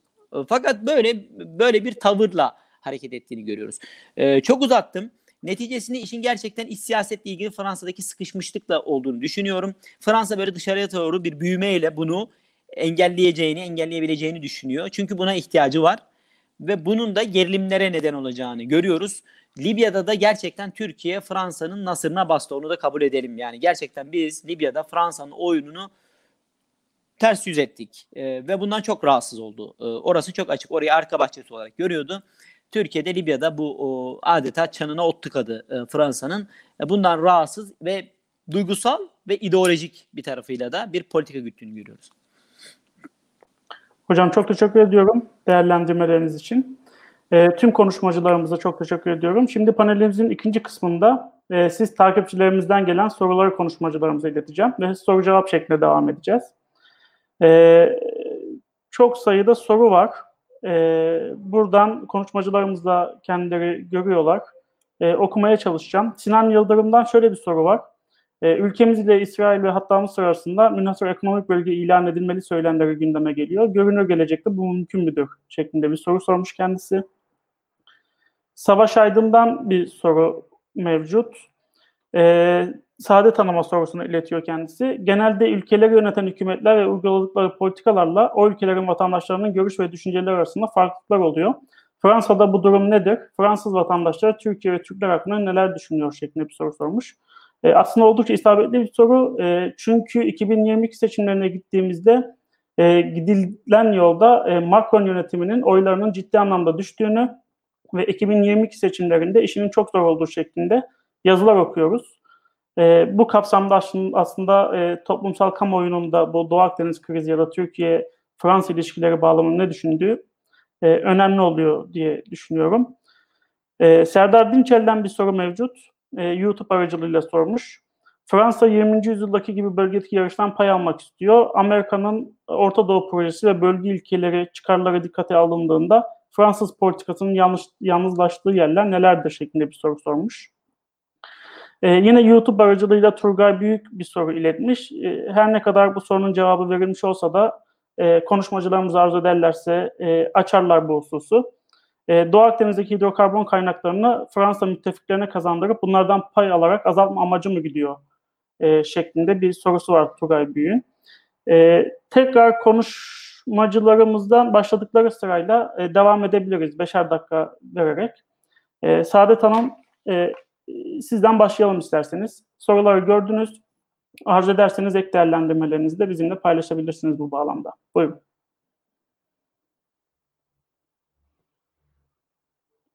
Saadet Hanım e, mikrofonunuz kapalı biz sizi duyamıyoruz. Açmayı unutmuşum.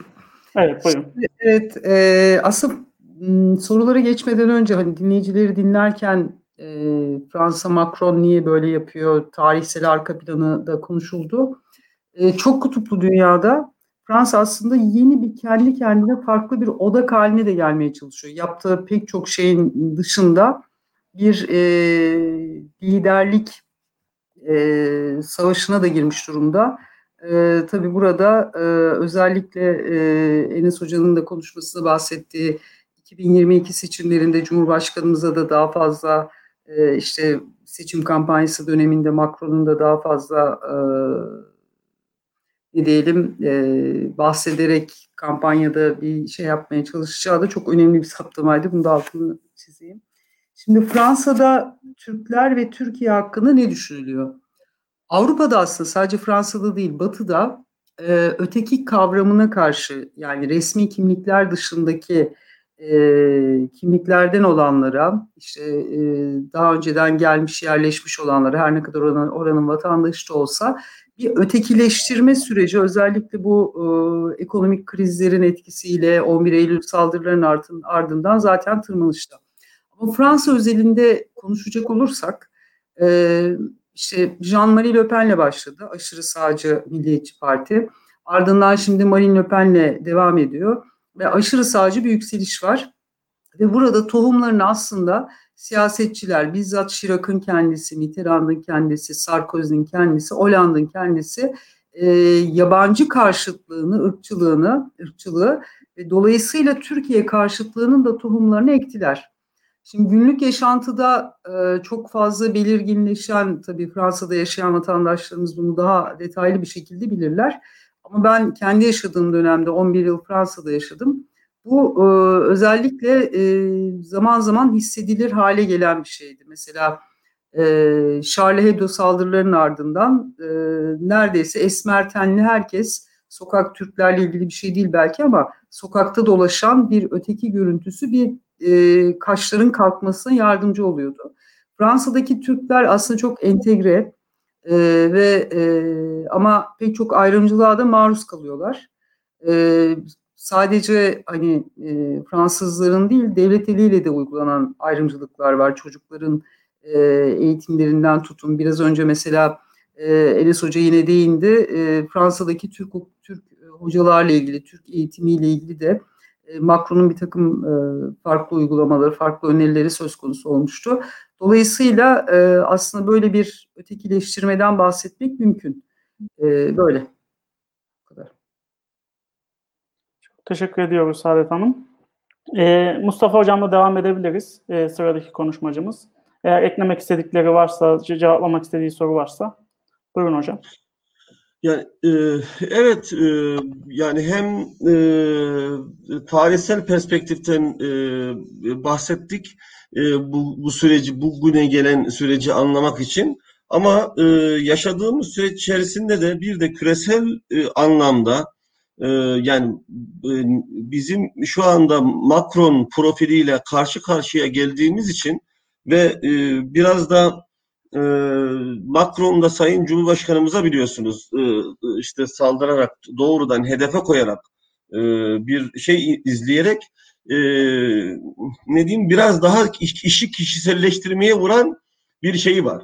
Fakat bunun arkasında e, Türkiye'nin e, biz şunu sürekli bir şekilde dile getirmemiz gerektiğini düşünüyorum. Yani Türkiye'nin Ege ve Akdeniz'deki 4763 kilometrelik bir sınırı var. Yani e, e, Fransa'nın Akdeniz'e olan sınırı 500 kilometre civarında. E, biz e, e, Akdeniz, e, Ege Adaları diye hala biz Ege Denizi diye kitaplarımızı öğreti, öğretiyoruz. Ege Denizi'nin ismini Adalar Denizi olarak biz önce kendi hafızamızda bizim yıkmamız gerekiyor.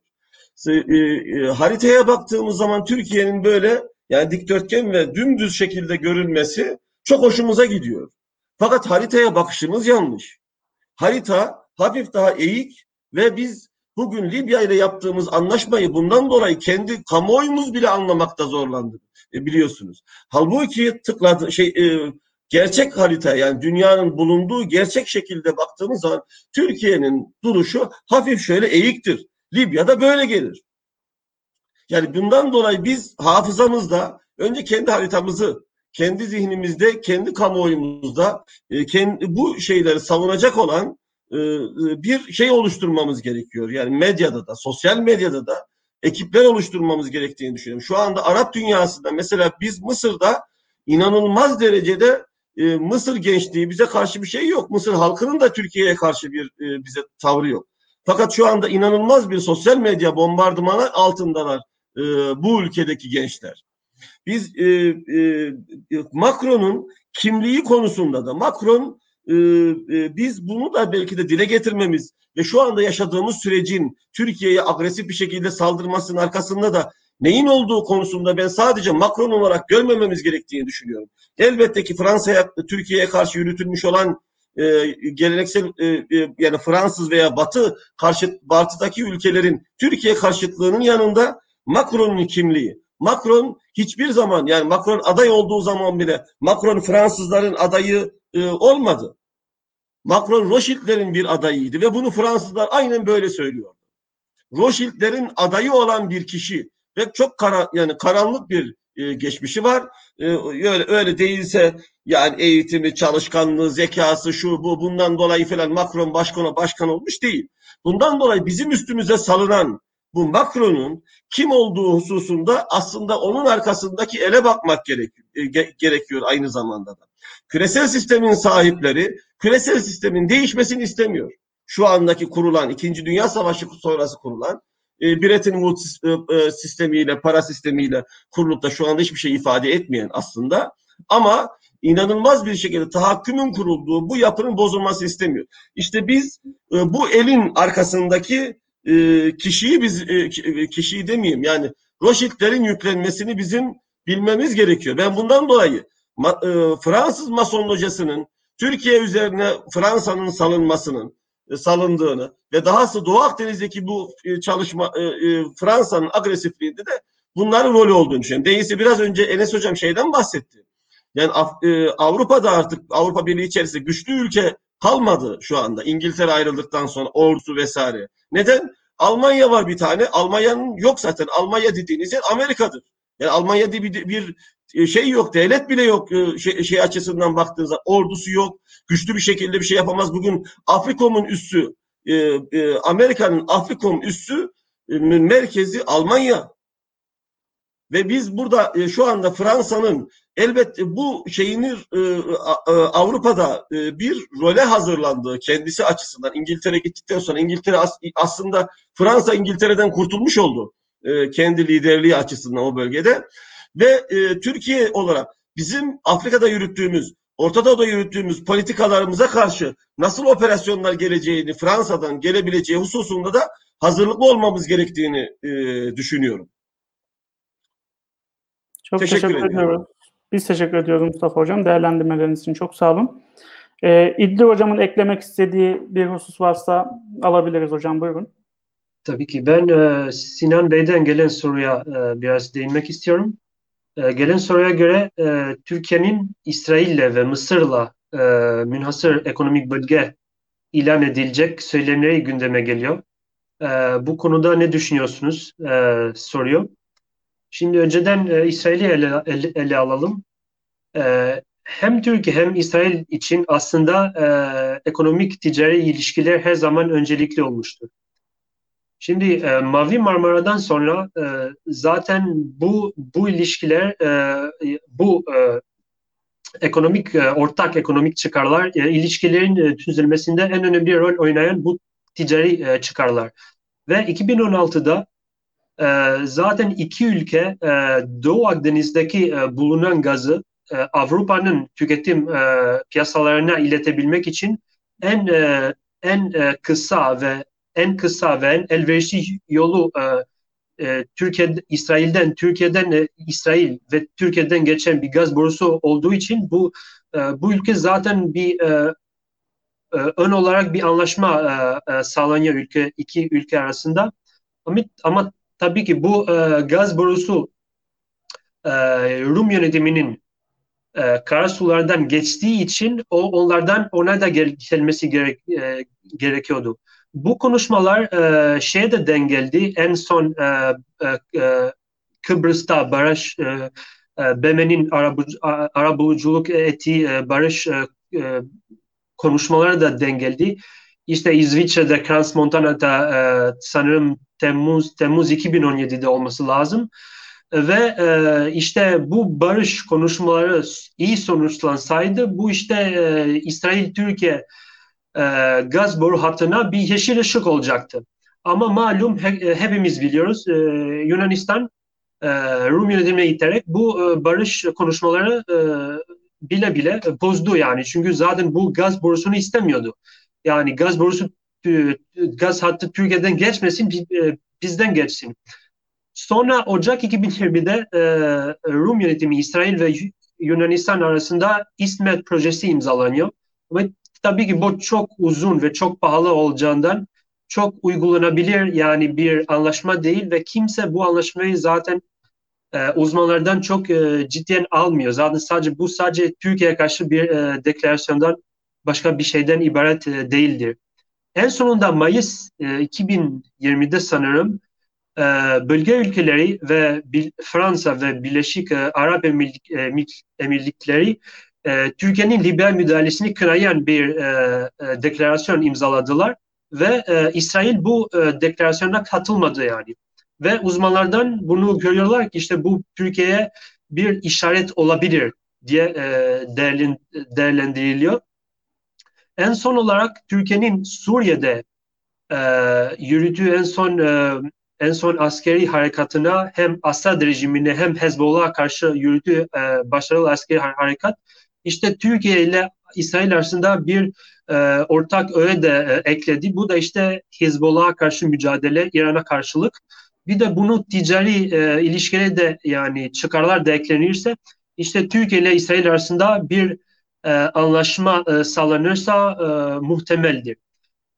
E, Mısır konusuna gelince Mısır konusuna biraz daha karmaşık. Tabii ki bundan bunu buradaki en önemli rol Mısır'ın başında bir e, darbeci yönetim e, olduğu ve bu yön, e, yönetimin halkı temsil etmediğini e, şimdi böyle bir şey var. Zaten en son Yunanistan-Mısır anlaşmasını gördüğümüz e, zaman Yunanistan her ne kadar e, adalarına e, karasu hakkını tanırsa da e, iki noktada e, Mısır'a taviz vermeye zorunda kaldı. Bunlardan birincisi e, ortay yani karasularının ortay hat e, ilkesine göre belirlen, belirlenmesi gerektiğini savunurken bu anlaşmada e, sanırım 9-11 oranında yani Mısır'ın lehine taviz vermeye zorunda kaldı. Bir de e, Rodos'un e, doğusunda e, olan bölgede e, hiç anlaşmaya e, e, dahil edilmedi. Yani bu e, Yunanistan-Mısır anlaşması çok kısmi bir anlaşma.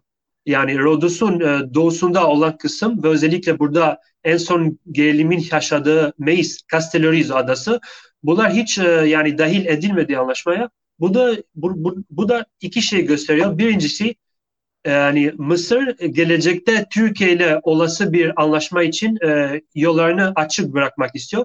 İkincisi de yani bu da kesin görünüyor. Yunanistan bu konjonktürde yani Türkiye'den bir e, askeri Türkiye ile bir askeri çatışmadan oldukça korkuyor. Yani bunun için yani Rodos'un doğusundaki olan yani kısmını hiç anlaşmaya e, dahil etmek istemedi.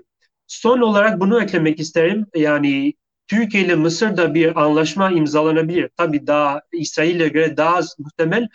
Ama tabii ki Mısır için önemli olan yani Abu Dhabi'deki, Riyad'daki ve Paris'teki patronlar buna izin verecek mi yani? Asıl soru bu. Yani tamam Sisi sonunda Türkiye ile bir anlaşma varabilir. Ama Abu Dhabi'deki patron, Riyad'daki patron ve Paris, en önemli bursa Paris buna izin verecek ki ona e, ayrıca bakmak e, gerekiyor. Yani bunun yani İsrail'e göre yani Mısır'ın durumu çok daha karmaşık. Siz, sözü size bırakıyorum. Teşekkür ediyoruz hocam değerlendirmeniz için. Ee, şimdi son konuşmacımız doçent doktor Enes Bayraklı'ya geçmek istiyorum. Ee, hocam size bir soru geldi son anda. Ee, Akif Akpınar sormuş. Ee, gelecek hafta gerçekleşecek AB zirvesinde Türkiye'ye yönelik herhangi bir yaptırım ya da teşvik kararı çıkar mı? Ee, bu konuda görüş ve beklentileri nedir diye sormuş. Ee, buyurun. Evet. Şimdi bu e, demin İldir Bey hocanın da bahsetmiş olduğu mesele yani e, Mısır'la yahut İsrail'le bir anlaşma imzalanabilir mi? Mesele söz konusu. E, İldir Hoca da dedi yani Mısır'a acaba izin verecekler mi? Şimdi bu nokta kritik. Şimdi Türkiye'de şöyle bir propaganda yürütülüyor. Türkiye ideolojik sahiplerle Mısır'la yahut İsrail'le bir anlaşma yapmıyor. Aslında yapabilir. Şimdi şunu görmemiz lazım. Bir, bir kere Mısır'da İsrail'i ayıralım. Yani Mısır e, başlı başına bir aktör olarak görmemiz çok mümkün değil Mısır'ı. Çünkü Mısır'ın başında bir şu anda diktatör var, askeri bir diktatör var. Bu diktatör de e, Batılıların tezgahıyla, desteklemesiyle bir askeri darbeyle iş başına geldi ve bir diyet ödemek zorunda. Bu diyeti Abu Dhabi'ye dediği gibi Birleşik Arap Emirlikleri, Suudi Arabistan'a ve e, Amerika'ya ve diğerlerine ödemek zorunda. Dolayısıyla e, Türkiye'nin Orta Doğu'da, Suriye'de, Irak'ta girdiği mücadeleden bağımsız değil. Yani Türkiye'nin başına Irak'ta, Suriye'nin kuzeyinde kim çorap örmek istiyorsa Mısır'la da Mısır'ı da onlar yönlendiriyorlar. Yani burasını açık ve net görelim. Dolayısıyla biz onlarla Suriye'nin kuzeyindeki meselemizi açıklığa kavuşturmadan yani bir bir bir sonuca eriştirmeden o mücadeleyi yahut Kuzey Irak'taki onlarla oturup da anlaşabilecek bir şeyimiz yok. Yani onlar buna hazır değiller. Anlatabiliyor muyum? Yani Mısır'ı üstümüze salanlar da onlar yahut Yunanistan'ı üstümüze salanlar da bunlar. Diğer taraftan İsrail işin başka bir boyutunu oluşturuyor. Dolayısıyla çıkıp da ya oturalım Mısır'la anlaşalım ne güzel demenin yani realitede çok bir karşılığı yok açıkçası. E, Mısır Yunanistan'la yapmış olduğu anlaşmada evet işte orada e, direnerek e, Türkiye'ye karşı işte ileride yapabileceği bir şeyde anlaşmada bir, bir açık şey bırakıyor. Fakat yani Mısır'la oturup da anlaşılabileceği noktalar var, anlaşılamayacak noktalar var. Ona yani ona çizilen bir sınır var. Bunu görmemiz lazım.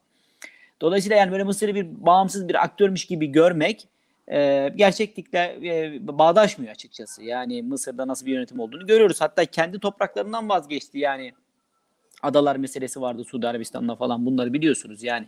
Şimdi işin bu boyutu var. Ee, ama Türkiye'ye ne kadar başarılı olursa Suriye'nin kuzeyinde. Bakın Libya'daki attığımız adımla bizim elimiz ne kadar güçlendi. Yani e, Doğu Akdeniz'de. Dolayısıyla biz bu mücadeleyi ne kadar güçlü bir şekilde devam ettirirsek, ne kadar kazanımlarımızı arttırırsak ve orada İldir Hoca'ya katılıyorum. Yani uluslararası ilişkilerdeki geldiğimiz noktada e, bir ekonomik, askeri güç, teknolojik gücü olan ülkeler sahada e, ancak haklarını koruyabiliyorlar. E, bunun arkasında böyle bir gücün olması gerekiyor. Türkiye'de bunu kendi yerli ve milli imkanlarıyla geliştiriyor sürekli. Yani bu teknoloji, askeri teknoloji özellikle alanındaki yaptığı yatırımlarla ve geliştirmelerle bunun sahadaki karşılığını ve yansımalarını görmeye başladık. Türkiye bunun karşılığını almaya başladı. Önümüzdeki 10 yıl çok kritik. Önümüzdeki 10 yılda yaşanacak gelişmelerle bu alanda Türkiye'nin ben adeta sıçrama yaşayacağını düşünüyor ve görüyorum. Özellikle bu Karadeniz'de bulunan e, doğal gaz kaynakları ve yeni kaynakların bulunması meselesi söz konusu. E, ciddi oradan bir umut var.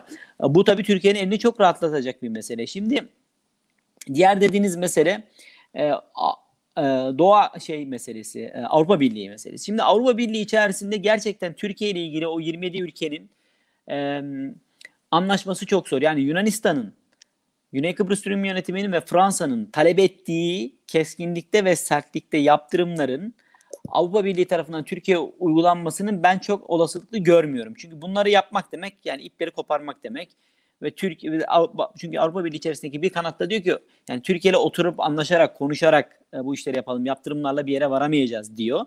Dolayısıyla ben e, o seviyede bir şey olabileceğini düşünmüyorum. Geçmişte de yaptırım açıkladı Avrupa Birliği. Daha çok böyle işte sembolik yaptırımlar geleceğini düşünüyorum. Türkiye'nin de ona karşı yine aynı e, seviyede karşılık vereceği e, görüyoruz. Ama şurası var ki yani Avrupa Birliği içerisindeki ve diğer ülkelerdeki çeşitli aktörlerin Türkiye'ye yönelik tutumları maalesef negatif. Ee, önemli bir kesiminin. Ee, bunlardan bir kısmı Türkiye ile e, yap, geliştirdikleri ilişkilerde daha ideolojik ve daha müdahaleci ve daha işte yaptırımlar kullanarak baskıcı bir e, ilişki birikimi geliştirmek istiyorlar veya geçmişte olan bu ilişkiyi devam ettirmek istiyorlar böyle.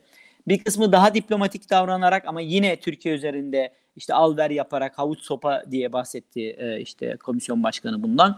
Türkiye'yi ikna edebileceğini düşünüyor. Bir kısmı ise daha geride ve kendi ulusal çıkarlarını düşünüyor. Macaristan gibi aktörler yahut Bulgaristan gibi aktörleri böyle görüyoruz. Yani üç, üç kampa ayırabiliriz. Ee, burada tabii genel bahsettiğim hoşnutsuzluk da şununla ilgili. Mesela işte komisyon başkanının yaptığı açıklama işte imparatorluklar geri dönüyor. Çin, Rusya ve Türkiye bunlar geri geliyor. Avrupa Birliği'nin bununla ilgili bir şey yapmış. Şimdi mesela bunun ne kadar Avrupa merkezci bir okuma olduğu çok açık ve net ortada. Yani şu anda dünyaya tahakküm kurmuş olan güç Türkiye mi? Yani Türkiye'nin mi dünyada sözü geçiyor ve dünyanın her yerinde askeri e, üsleri var? Amerika Birleşik Devletleri. Çok açık ve net bu. Yani bir adeta yeni bir Roma İmparatorluğu olarak. Bir imparatorluk zaten mevcut dünyada. İki, Avrupa Birliği de kendisi e, kurmuş olduğu düzenle adeta yeni bir Roma İmparatorluğu, yeni bir imparatorluk farklı da şekilde de olsa kurmuş durumda. Yani e, içerisinde ve dışarısındaki etkisiyle baktığınız zaman ekonomik etkisiyle ve düzeniyle. Siz bunu yaptığınız zaman kendinize bir hak olacak. Ee, başka ülkeler güçlenmeye ve gelişmeye başladıkları zaman onları imparatorlukla veya başka şeylerle yaftalayacaksınız. Bu tamamen Avrupa merkezci e, ve kendisini merkeze alan, kendisini her şeye hak gören fakat dışarıdaki aktörlere, farklı aktörlere sürekli ötekileştiren ve onların e, ikinci seviyede tutmaya çalışan bir sömürgeci e, zihniyetin yansıması ve ürünü. Yani bunu da görmemiz lazım. E, dolayısıyla e, genel olarak Avrupa Birliği içerisinde böyle bir negatif tutum ve yaklaşım Türkiye'ye karşı olduğunu görüyoruz. Fakat Türkiye'ye peki çizilen sınır ve rol ne? Yani onu da görmemiz lazım. Yani Avrupa Birliği içerisindeki çeşitli aktörlerin Türkiye'ye çizdikleri rol bana soracak olursanız Türkiye'yi Avrupa Birliği'ne almayacakları, burasını görüyoruz, geçmişten beri görüyoruz. Türkiye Avrupa Birliği'ne almayacakları. Bunun yönünde her türlü engel çıkartıldı ve Güney Kıbrıs Rum yönetimi bence zaten bir garanti olarak alındı Avrupa Birliği'ne. Yani Türkiye hiçbir zaman üye olamayacağının garantisi olarak alındı Güney Kıbrıs orada içeride. İşte Almanya, e, işte Güney Kıbrıs Rum yönetimi işte Yunanistan baskı yapmış da falan. Yani Almanya'nın Yunanistan'ın baskısıyla falan buna onay verebileceğini düşünmüyorum ben. Yunanistan'ı özellikle Güney Kıbrıs, Almanya ve diğer aktörler oradaki muhafazakar aktörler Türkiye üye olarak almak istemeyenler Güney Kıbrıs'ı alarak Türkiye'nin bir üye olmaması adeta garanti altına aldılar Avrupa Birliği'ne. Dolayısıyla Avrupa Birliği içerisinde böyle bir Türkiye'ye karşı negatif tutum e, yani geçmişten beri var devam ediyor. Birlik içerisinde böyle bir e, Türkiye'ye karşı farklı farklı ama stratejiler güdülmesiyle ilgili farklılıklar söz konusu. E, burada Türkiye'nin dışarıda çeperde bırakılması gerektiğini e, düşünen ciddi bir kesim var Avrupa'da muhafazakar kesim var. İşte kültürel uyumsuz olduğu, Müslüman olduğu nüfusun çoğunluğu gibi. Fakat Türkiye'yi hiçbir zaman da ötekileştirip tamamen dışlamak da istemiyorlar. Yani Türkiye acaba nereye gider? Yüzünü batıya, doğuya mı döner, Çin'e mi döner, Rusya'ya mı döner? Bundan da korkuyorlar. Dolayısıyla hep bir kol hizasında tutacakları, açık pazar olacak, e, ucuz iş gücü e, e, olarak Avrupa'ya katkı sağlayacak olan ne akan ne kokan, tatsız, tutsuz, iddiasız bir devlet. Avrupa'nın çeperinde ve aynı zamanda Avrupa'nın güvenliğini, güney sınırlarını koruyan, efendime söyleyeyim, bir devlet. Anlatabiliyor muyum? Yani milli geliri de işte 5 bin dolarlar seviyesinde, 7 bin, e, bu, bu seviyede tutabilecekleri, aşağıda tutacakları, kritik teknolojileri geliştirmesine müsaade etmeyecekleri, e, montaj sanayisini dayatacakları bir ülke. Türkiye bu kabuğu kırdı. Bunu kabul etmediğini Burali gösterdi ve bence çatışmanın temelinde de bu var Avrupa içerisindeki bazı aktörler. Çok teşekkür ediyoruz hocam. Ee, panelimizin sonuna geldik. Eğer diğer konuşmacılarımızın ekleyecekleri bir husus yoksa. Ben e, oldukça bilgilendirici ve önemli tespitlerin paylaşıldığı bir etkinlik oldu. Ben bu açıdan e, bütün katılımcılarımıza ve bütün konuşmacılarımıza çok teşekkür ediyorum. E, gerek Doğu Akdeniz krizinin e, gerekse de e, Türk-Fransız ilişkilerinin e, nereye doğru gideceğini takip etmeye devam edeceğiz. E, değerli vakitlerinizi bize ayırdınız. E, herkese iyi akşamlar diliyorum. E, çok sağ olun. İyi akşamlar. Teşekkürler.